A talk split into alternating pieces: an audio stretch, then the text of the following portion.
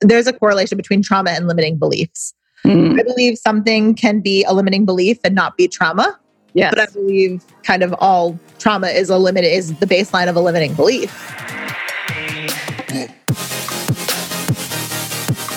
This is your Badass Journey podcast. I am Kareen Walsh, serial entrepreneur, growth strategist, executive leadership coach, and best-selling author. Each week, I will bring you a guest or a thought that will help you align what you love with what you do in order to build that badass life and business you dream of. Welcome, everybody, to another episode on your Badass Journey podcast. Today, I have such a fun conversation for you. As you know, I love meeting badass entrepreneurs, and Cassandra is one of them. She is someone who has been a serial entrepreneur from such a young age. And I had to share her journey with you because I know, A, it'll help you realize that you really can do whatever you want once you get that clarity and set your mind to it. But B, also to be inspired by the consistency she has had in seeking out the next level for herself personally as well as professionally, and how she continued to build and establish businesses that run themselves and then launch the next one and the next one and the next one. From a young age, Cassandra cultivated the belief that she had to be self sufficient to succeed.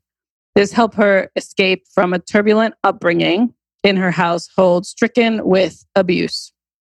Cassandra's entrepreneurial endeavors taught her firsthand how trauma can manifest in different ways self sabotaging, doubting your intuition, white knuckle control, and even perfectionism. Despite these challenges, she was able to create and grow multiple successful businesses, including Tola Marketing and Creative and Milk and Cookie from the ground up. She discovered what it truly takes to leverage trauma and define a new level of income, impact, and fulfillment. So you see why I had to have her on today's show and share her journey with you because I know it's going to inspire you to want to step into your ultimate life and build your amazing career and business and connect with us. So if you have any questions, please do not hesitate to connect with Cassandra or myself. You can find her at Cassandra, that's C A S S A N D R A S H U K.com. And of course, you know how you can connect with me on Insta, on LinkedIn, anywhere you'd like. But of course, you can also text me. Texting me your questions is probably the fastest way you'll get a response as well as the support you need during whatever it is that you are going through regarding your career and business. So go ahead and uh, text me at 917 540 5782 and let us let me know what your question is. But without further ado, let's jump into today's conversation. I'm super excited to share Cassandra's journey with you. See you on the other side.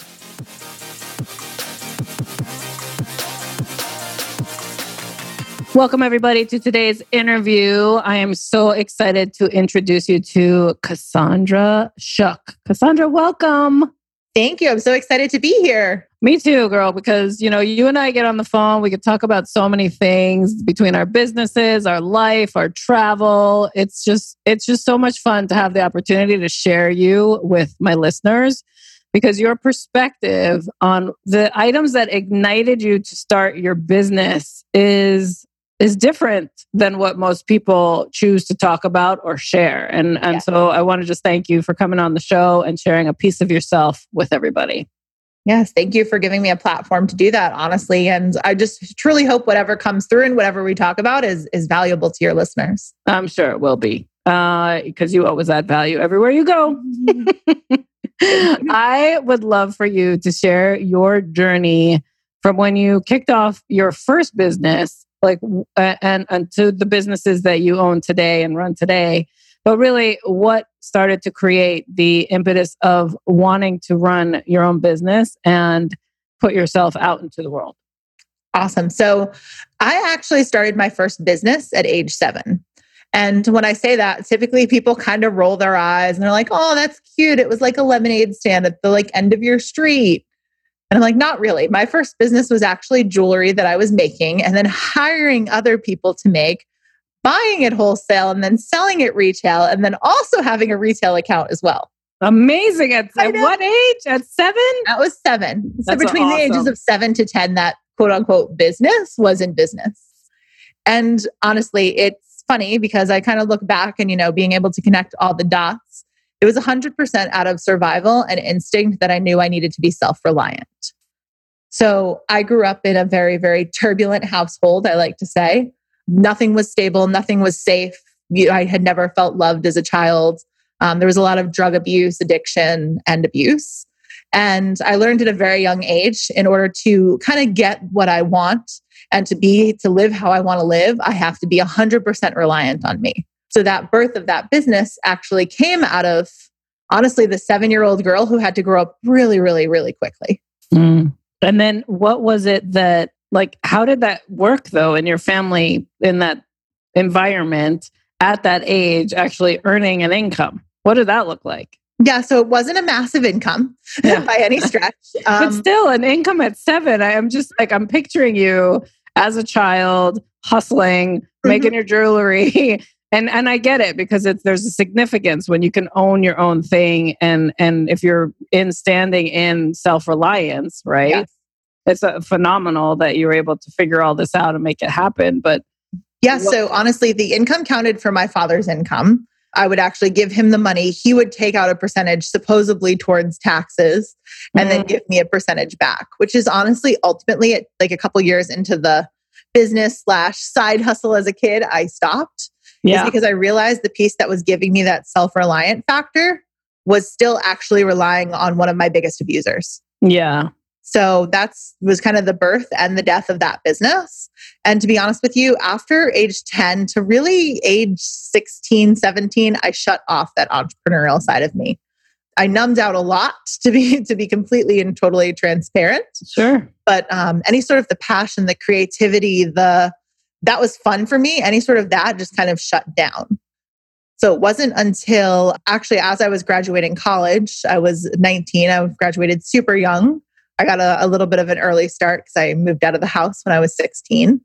But as I was graduating college at 19, I started kind of reigniting that entrepreneurial piece of me by working at the Small Business Development Center. So I was literally the first job straight out of college, first internship straight in college, had a lot to do with entrepreneurship, even though, again, looking back, I didn't really connect the two pieces, but it was just like a, a fire had been completely reignited of just a, a passion and love that I had since I was a little girl. I, I think that's um I I just want to say I could totally relate to the numbing out phase. I went through that myself in how I was more of it was an emotional trauma for me in Mhm. my high school years and it shut out a part of me, but I was still highly functional exactly. in life. Like it, and so I always say like I'm, you know, was highly functional in my dysfunction.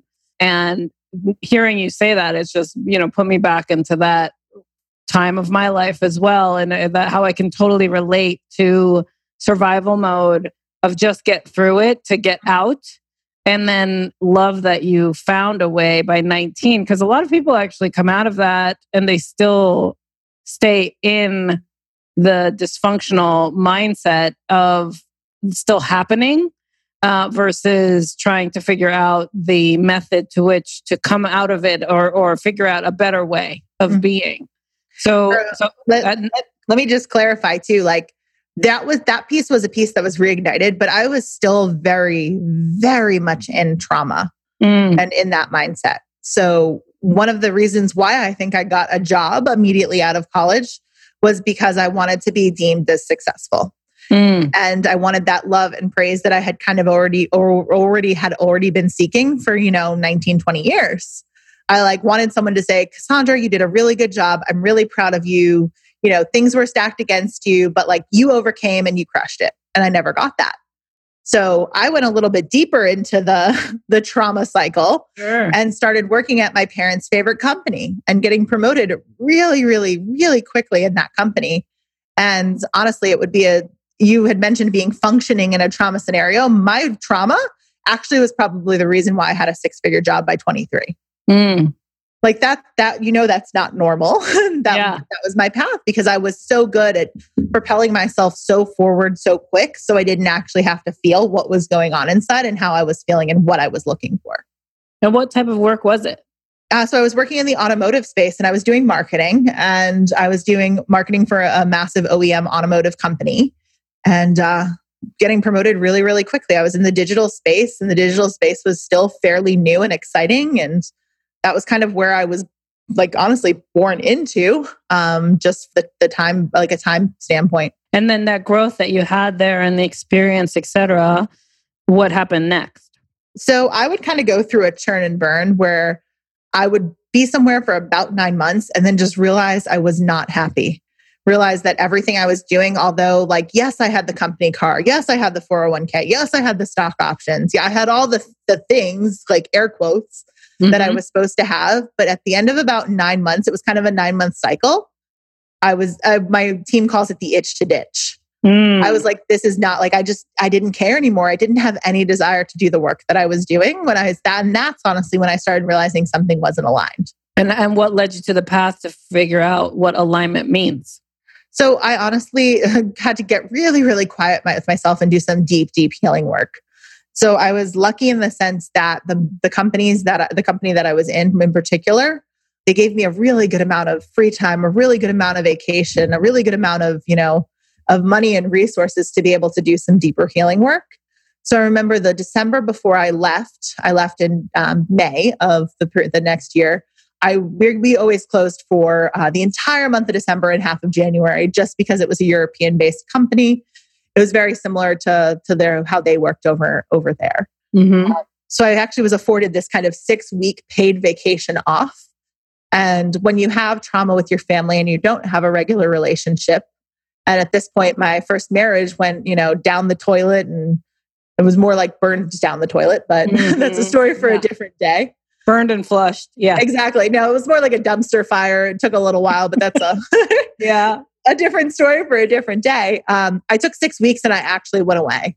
I went to an ashram um, and I did silent meditation, silent retreats, got really, really clear on what it was that I liked and what it was that I didn't like, and really started to figure out and started to honestly trust my a little bit of my intuition and start to make moves towards towards something that I knew I was actually meant to do versus just trying to fit in this in this bucket that was, you know, my family's my family still looking for love from my family. Sure.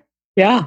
Still seeking something that really was inefficient or deficient in providing for you. And it sometimes takes that move of like removing ourselves from the environment to get a different perspective. Mhm. And I love that you did self care in a way that was slower and peaceful and quiet and allowed you to be retrospective. Would you, um, was it a full six week program? It was a six. So I went and actually did, a private mentorship with um, one of the the lead members of the uh, the religious community, and um, two of those weeks were actually silent. The rest were four. The the rest of the four weeks were not.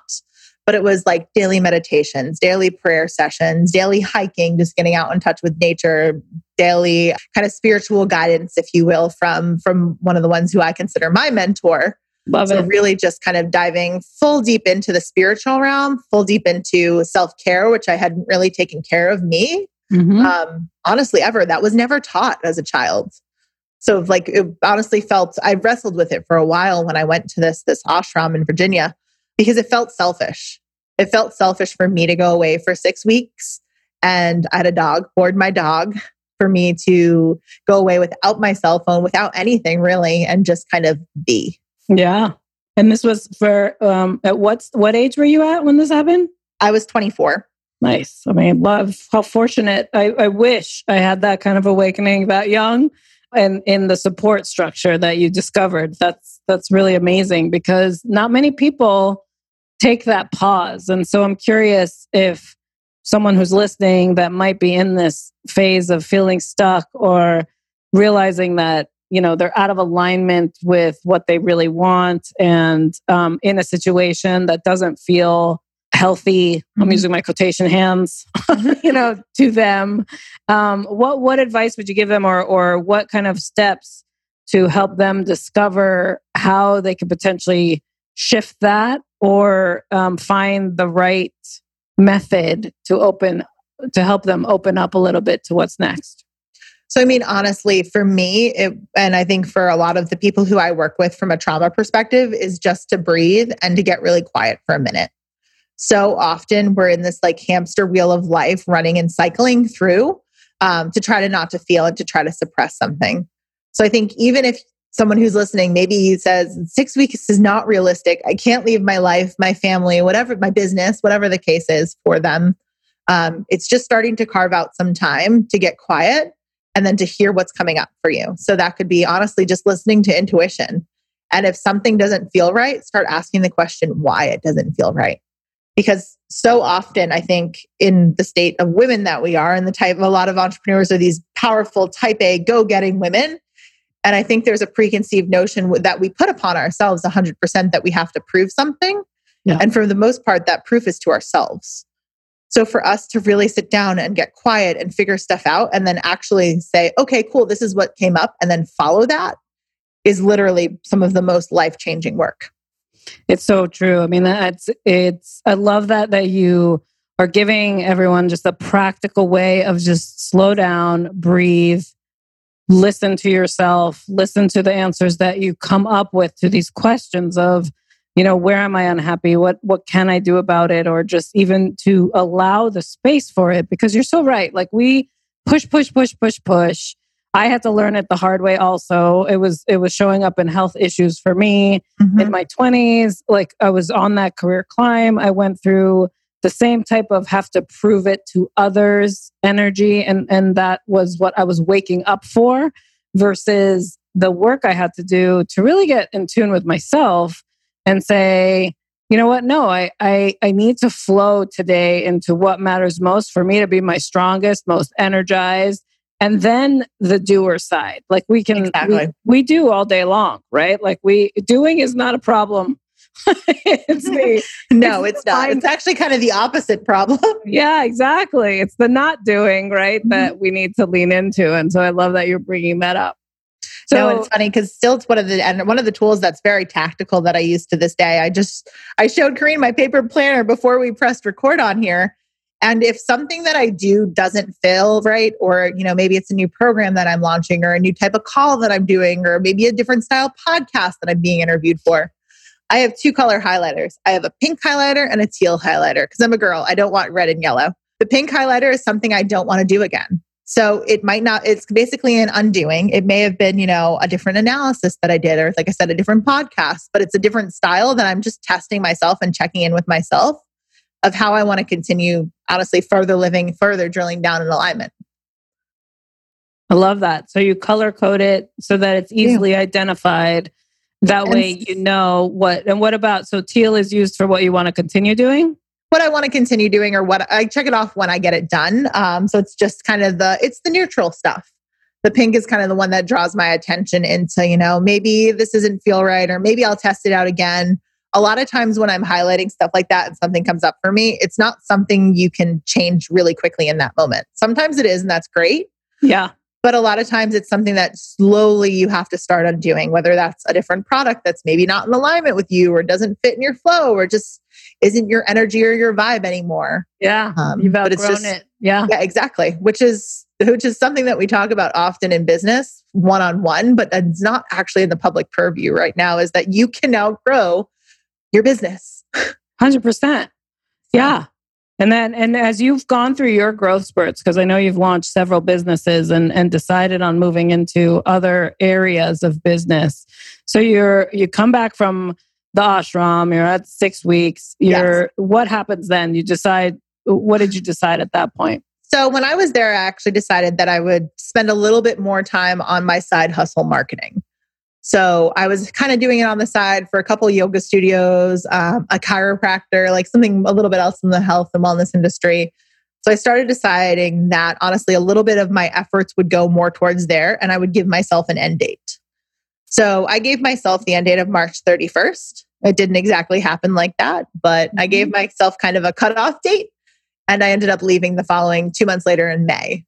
But I had like certain goals that I wanted to wanted to make myself feel secure and then basically started the un- undoing process while I was starting to birth this this solopreneur agency that was turning into more than just me. Because I knew I couldn't survive on that income that was just kind of the side hustle. So I started making my own marketing plans and doing my own website and doing my own marketing and and promotion and going to my own events to talk about me versus to talk about the the business and industry that I was in.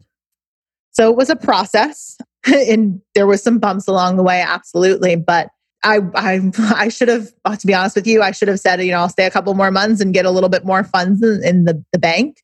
Um, but it, I wanted to kind of hold true to the date that I had given myself of my like expiration date. Um, when I think also sometimes when we're separate, like when the side hustle starts to turn into more of a full time mhm. um, focus, it's really hard to actually toggle between two different versions of yourself. yes It has to show up when one of them you're more passionate about than the other, or one of them you know you're in more control of, I should say, than the other. Like so that- it's, it's funny you just mentioned toggling between the types of people because I see that so often, honestly, and I see that in myself as well, just being a serial entrepreneur.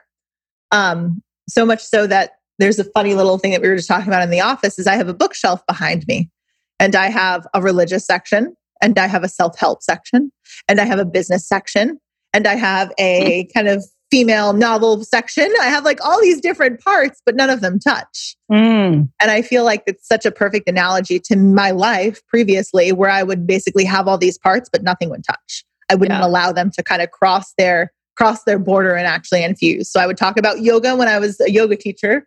I would talk about birth when I was doulaing. I would talk about business when I was in my business, but I never actually infused all the parts to me until a couple years ago. And what was that like, re- realizing the value of integrating it all for yourself in your own unique way versus the compartmentalizing? um, the only word that comes to mind is rebirth. Mm, It- nice. And it was so easy. It made it so easy. I know, because it's all of you. Exactly. All of you is "Oh, showing up." I don't have to have this conversation with you. I can like sit down for, you know, a doula client for coffee and tell them that I'm, you know, own a couple other businesses. Like I don't have to like segregate that. Mhm. And it was no longer like I was taking one mask on, putting one mask off, taking one Yeah. mask on, putting one mask off. It was just very much this is me. You get what you get. You get all the different pieces. And one day when I have no OCD, I'll actually change the bookcase that's behind me. For the time being, they are still segregated on the bookcase, just not in my personality anymore. You could just go into a different OCD method of color coding them versus We were just like talking topic. about that. We were just talking about that. My team was like, "So do you think it's time to like, you know, change up the books and let them let them come together and maybe have a red section and a blue section?" Yeah. So That's hilarious. If that happens, I'll take a picture and send it to you. Yes, please. Yeah, we'll share it with with everybody because it's it it's really an awareness of your space also, right? Like Mhm. who we are shows up in all we do. Mm-hmm. So, and I love that you found the integrative side of yourself for Yeah. all the skills. Like I always say, tell people, like I don't know how to turn this off. Like Mhm. what you see, like what you see is what you get. Like I will be highly like business strategy, build your seven, eight figure business, map it out, tell you who you need to hire, how to, you know, like all that crazy side of me that's Mhm. so in my gifting, right? And then there's the side of me that's super spiritual that can Exactly. you know download for you what I'm seeing and the vision of things and connect and meditate together and let's go, you know, go Mhm. pamper. And then there's the girly side, like all that's all of me. I don't know how to turn it off anymore. Like I think I think it was it that started to really shine for me probably on that cusp of 40 for me Mhm. and, and in in that awakening of this is who I am and I'm tired of the toggle. Like Yeah. it's it's exhausting to feel like you have to be one version of yourself in one environment and another version of yourself in another when it's just all you.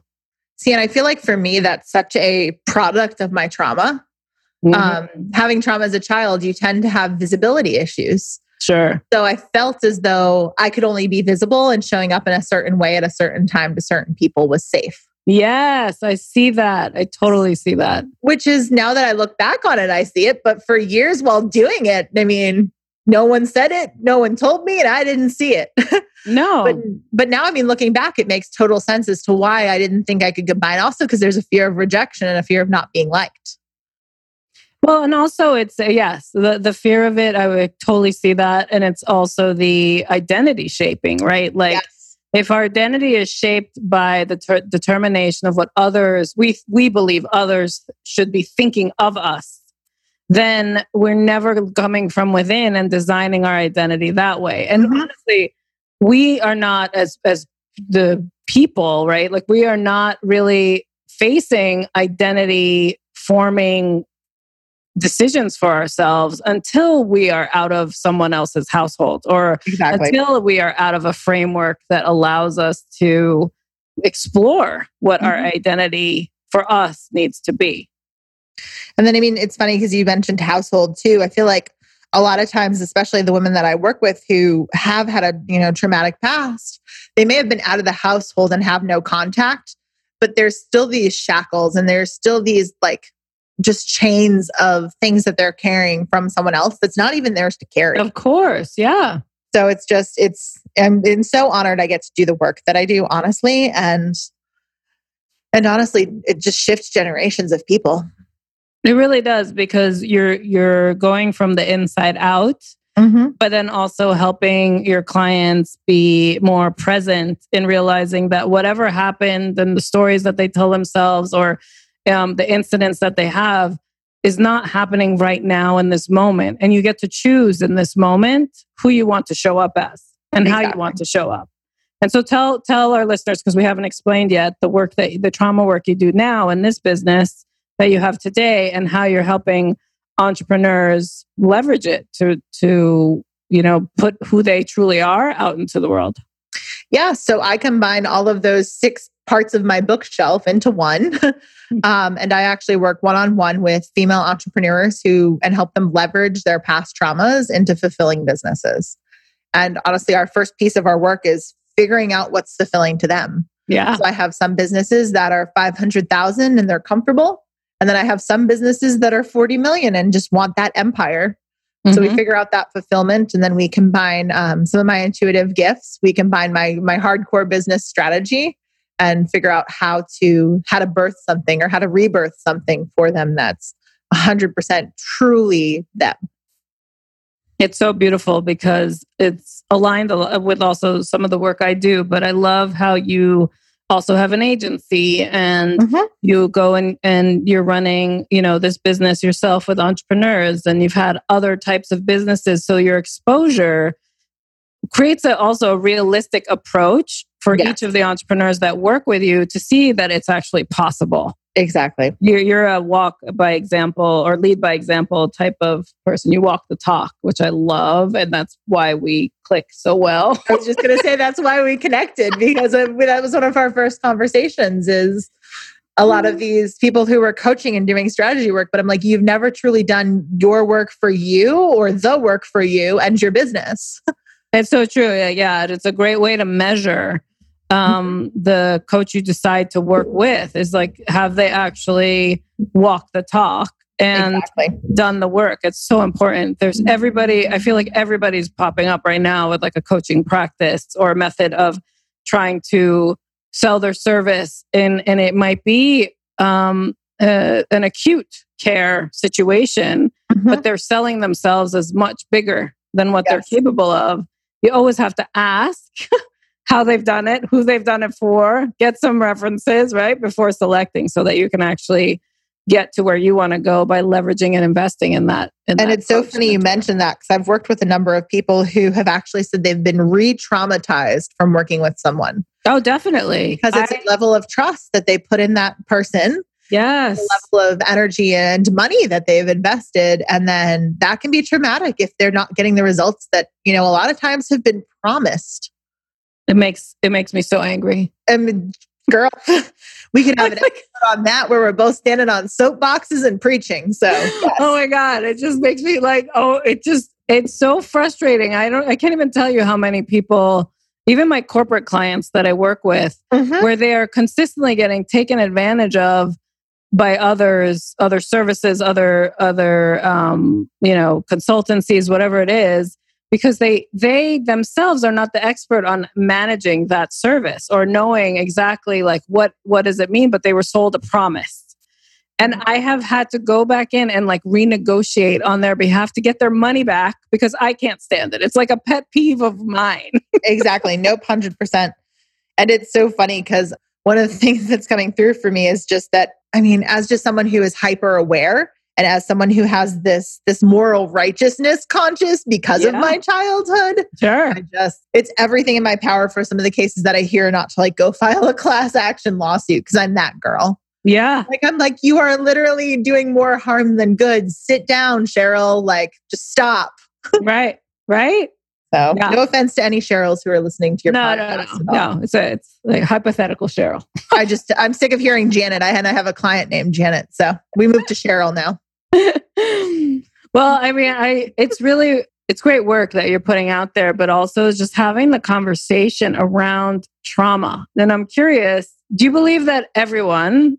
This is just a statement. I want to I want to know what you believe. Do you believe that everyone has some sort of trauma in their life that they've gone through that they can face to get to uh, a more uh, connected level of where they're meant to stand in life today? Yeah. So I talk about little t and big T trauma. And little t trauma can essentially be someone not picking you for kickball every time when, you know, the gym class divided you out. Yeah, I have so many of those. Wait, for kickball or like any of them? I was called like the caboose. so you understand that that's I totally understand the little t. Yeah. So you understand the little t, but what people don't realize it's death by a thousand paper cuts. Yes. You know, literally thousands of little t's equals still a really big T. Yeah.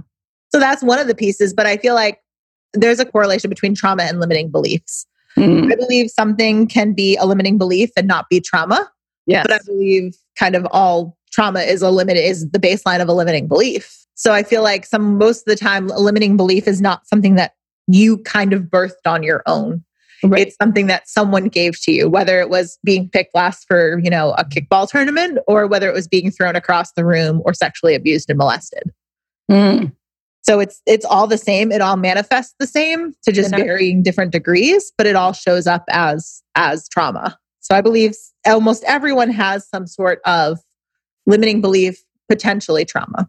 Yeah, so it's really the root of of understanding what you the stories you tell yourself or what you believe uh, and how you actually define them in your life, right? Mm-hmm. Like you could see it as a as that was a moment in time and that happened to me but that was then that's and go through moment sorry i was going to say that's not my defining moment and so that's right use it as their defining moment yes and then they continue to lean into that and retell that story retell it retell it retell it and then they wonder why they're feeling out of alignment mm-hmm. with what they truly desire out of life or business or whatever they're trying to achieve for themselves because they're not necessarily connected with how they fill themselves up, realizing that that limited belief, that story, that event that they're reliving is what could be holding them back. And so often history repeats itself. so if you don't heal from that thing, if you don't do the work surrounding that thing, whatever it is for you, it's going to show up again and again. And it might show up in a marriage versus a business, or a business versus a marriage, or in a friend relationship, or you know, it has different different heads that it can come to, but it's still going to show up until you actually do the work on it. It doesn't just yeah. poof go away. As as I mean, unless you want to start talking about shamanism and ayahuasca ceremonies, and that's a whole other story that you know unconscious conscious beliefs.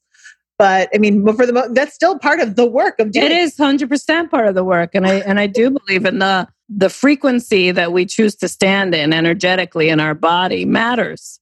Hundred so percent. We've gone through big T trauma or little T trauma. It created a frequency, a bump in our or a disconnect in our energy cycles that then literally dictates how we show up. Right? Like it it and, and it makes us either slouch when we walk into a room or have our shoulders held up high when we walk into a room. Like there's so many ways that and so many levels of the work using my quotation hands that it's um that it is so important to at least explore it you know like at least explore and find modalities people the energy around you that can at least align better with who you you desire to be so that you can find the path to get there.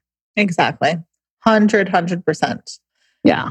It's lo- it's lovely to have the conversation because i think you know for those who are listening that might be sitting with some you know just disconnect from within and not sure what it's from if they were to find the right help to approach the best way to manage through whatever that trauma might be. And even if it were little paper cut, I could think of so many of the little cuts, right, that built up for me over time, mm-hmm. even that it took me a long time to understand how to articulate even how it felt to me. Exactly. Like that was that was the biggest thing for me to find my empowerment was to say, oh, wait a minute, like I don't have to feel that way. Like that's actually not uh, the normal stance. I can actually feel different. I can mm-hmm. actually be on the other side of this.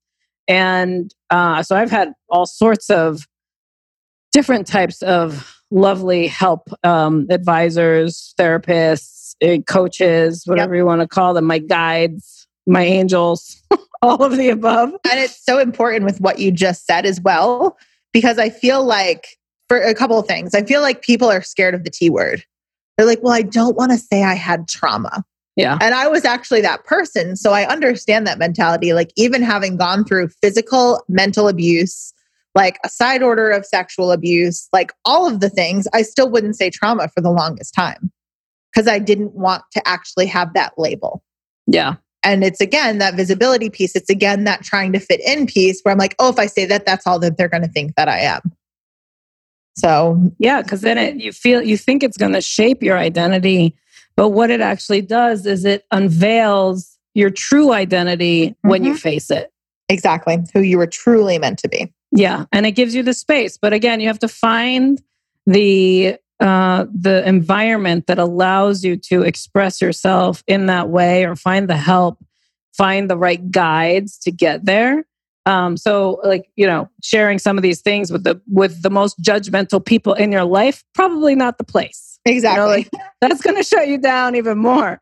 So, you know, like, okay, you need a prescription of Paxil and Zoloft mm-hmm. and like every sort of anti you're like no no no i just want to heal from it i'm not depressed but that's honestly one of the things one of the stigmas that i've seen in in my healing journey is when i do go to certain people they want to medicate right because they can't even fathom actually living with those types of things that happened to you. Yeah. But I'm like, I don't want to medicate. I just want to figure out like my reasoning, my why, my purpose, like what all this like played out to be, like my soul contract, you know? But I don't need to, I don't need to numb anymore. Well, and I think that's because you you went through an uh, an existence of not numbing yourself to know mm-hmm. that there is something that you could do naturally. Some people do need the medications 100%. in order just to get to the layer of conversation. Exactly. Um, and so I was very us. much like that in the beginning. Yeah. 100%. Yeah, and I think everybody has their own path, their own their own method, and and I what I like about what you're bringing to the table for our listeners to benefit from is that just get into the space, like at least go through the discovery to figure out mm-hmm. how you can face if there are things going on that have created a limited belief for you that are stopping you from really going after whatever it is, whatever relationship it is that you want, the job you want, the business you want to run, the whatever the, is your highest good and highest purpose. Yes. It just takes those, it takes others. Like we're, I don't believe we are meant to be in this world alone. It's why we're birthed from other people. it's also why we're put into communities that teach us lessons, mm-hmm. good ones and the bad ones, but they're yep. teaching us. But it's truly as us. I always say, like, whenever uh, I was so excited to become an adult because then I could choose for myself. Like, that is the biggest right as an adult. You started at a young age going to school at 16 and, and claiming your adulthood and finishing college at 19 and having this really demand for you to take over your life at a mm-hmm. young age. And I think it's it's at any time we move into adulthood, it is our choice. You know, as children, unfortunately, when most of the trauma happens, is because we don't have another choice. Like exactly. it's it's the circumstance we're under. But we as adults can completely decide how we want to show up in the world and and what environments we want to put ourselves with. And now with the digital age, it's like everything is at our fingertips. It's crazy how easy it is to find the help we need. A hundred percent, hundred percent. So tell me a little bit about what you're focused on now in your business and um, and what excites you. Like what excites you about showing up every day? Awesome. So when I'm taking a little bit, I'm still working on the integration of all of those sections of me. And um, I actually created a new product and a new program called the uh, Business Chakra Method, where I'm combining business and energy work, which is something that I've been doing for years, kind of under the table, um, but actually working on putting that out and birthing that into the world and just fully further integrating myself. That's something that um, will take place in a small group setting. So this will be the first time I don't work one on one with clients. Love it. Um, which is another piece, huge piece of my story. I love that one on one connection. The groups give me anxiety. So it'll be the first time I'm really ready and excited to actually step into to group work versus the one on one work with with this method that I've created of really truly identifying um, where energy blocks are for you, what that's tied to in your past, and how to overcome those and honestly use them for leverage. I love that. I love that you're integrating chakra work with business building. I love that you're stretching yourself past one on one work to group work because the power of you working in a group is going to be so amazing for these entrepreneurs to be a part of because yes. they all need community too. And you're now going to great create it in a foundation that they will leverage for years. So that is so exciting. And I can't wait to hear more about that program and, and participate when ready. Yeah, um, I'm excited to uh, to birth it. To be honest with you, it's been something that you know most gestational periods are nine months. This has been maybe nine years in the making, so it's been it's been with me quite a while. well, that's great though. It's a, and it's meant to come out when it's meant to come out. hundred percent, hundred percent. Yes. So it's beautiful that you're still focused on it and trying to design it in a way that's aligned with who you are, and not make it something just to get it out the door and you know, have disappointment on the other end because you didn't give it enough time to bake. Exactly. That's, that's like exactly a it. deflated souffle. and no one likes a deflated. Uh, wow, that's so ugly. Deflated really souffle. I've never put those two words together. I mean, I don't know how it just came out of my mouth either. Listeners, if you're, if you're in, a place where no one's around you, try saying deflated souffle three times fast. That's right. That's your challenge. Deflated souffle. You could use it as a hashtag and tag us in it. oh my gosh, I'm gonna so have to check that hashtag in a couple, you know, weeks or whatever and see how many yes. people have hashtagged us in deflated souffle. oh my God. That is awesome. Yeah, but it's so true. You have to fully bake things before you release them. I, I think that I think that's another craze that's happening now is just like just get it out and like fail forward and well, and, it's funny because even I don't know how much of a foodie you are. I'm, if you pulled out deflated souffle, I'm, I'm assuming you're a foodie. I like to like, eat, yeah. All of these deconstructed dessert plates, like a deconstructed cheesecake with like a smear of cheese. Oh like, God, that's so not enough. I'm like, no, no, no, no, no. You're taking out the joy of actually like the creation process and the birth and just calling it deconstructed when really it's a hot mess on the plate. Right. That's so true. That which is, is which is an analogy, sure. honestly, for a ton of businesses you see. Oh my God, you're so right. And I love that alignment there because yeah, I'm just literally visualizing all the deconstructed plates that I've seen. On like, like chef's table and the and, and of they, course, but then, you know, it's funny. Hmm the hysterical and the irony in all of this is the deconstructed ones are generally three times the price of the regular ones. Of course they are, because it took. So here's the thing about deconstructed stuff: when you put what I'll call a half-ass thing out on a plate, you're you're actually for your clients, you're making them work twice as much to appreciate you. Exactly. Because now the person has to take the spoon and put it in an order in order to get the full constructed take, the taste of it, the whole thing and do more work as opposed to serving them out the gate for what they asked for. 100%. And I love that this podcast just went to food based analogies. It excites me. I've never been on a podcast where we start talking about deconstructed desserts and, and again, deflated souffles. I have to pause and really say it. uh, yeah, you can. We got this. Yes. because it's it is of the it's understood uh, understandable too when we relate everything back to food because mm-hmm. we all have to eat. Yes. So I love it too. And I'm glad next time you're hiring a coach or a consultant, ask yourself, is this a deflated, deconstructed souffle? Or am I getting the real thing? right. Am I getting the whole piece of pie? Exactly. I had no idea where this podcast was going to go, so I'm pretty excited it's going here. Yeah, exactly, girl. It's all about your journey and and how we can help impact our listeners. And it in what I love about you, Cassandra, is that we could talk about anything, mm-hmm. and it's highly aligned with whoever's listening. It's what they need to hear. Exactly. You know, that's the gifting of when you do the work, and you know that you could show up in any room and just be present and just honor what's being asked of you like that to me is it's just the, the most fun and it's why i love this mm-hmm. podcast because i can have conversations like this but also because i know those who are listening got what they needed from our conversation exactly. So i really appreciate having you on the show today if any of them want to connect with you what's the best way to connect yeah, so my uh, home of all things on the internet is just Cassandra, C A S S A N D R A, Shuck, S H U C K dot com. And you can find links to my podcast, Stacked Against. You can find links to all of my social media, kind of see what I'm up to, see where I'll be traveling to. Would love to meet some of you guys if you are any in any of the areas. I love that. And I love that she does events, guys. You have to check out her schedule and meet her in person because she's so much fun. And as you listen to today's episode and want to love on our deflated souffle conversation, please share it with us, share it with others who you know could benefit from the conversation. And I just want to thank you so much for joining me today, Cassandra. And I have one final question before we close out today's conversation. Okay. How do you define what a badass is? It's someone who sees what she wants and unapologetically goes after it time and time and time and time again. I love that. Thank you for so much for being on today's show. And I will catch you all in the next episode. Wasn't that such a great episode? I know you got amazing takeaways from that.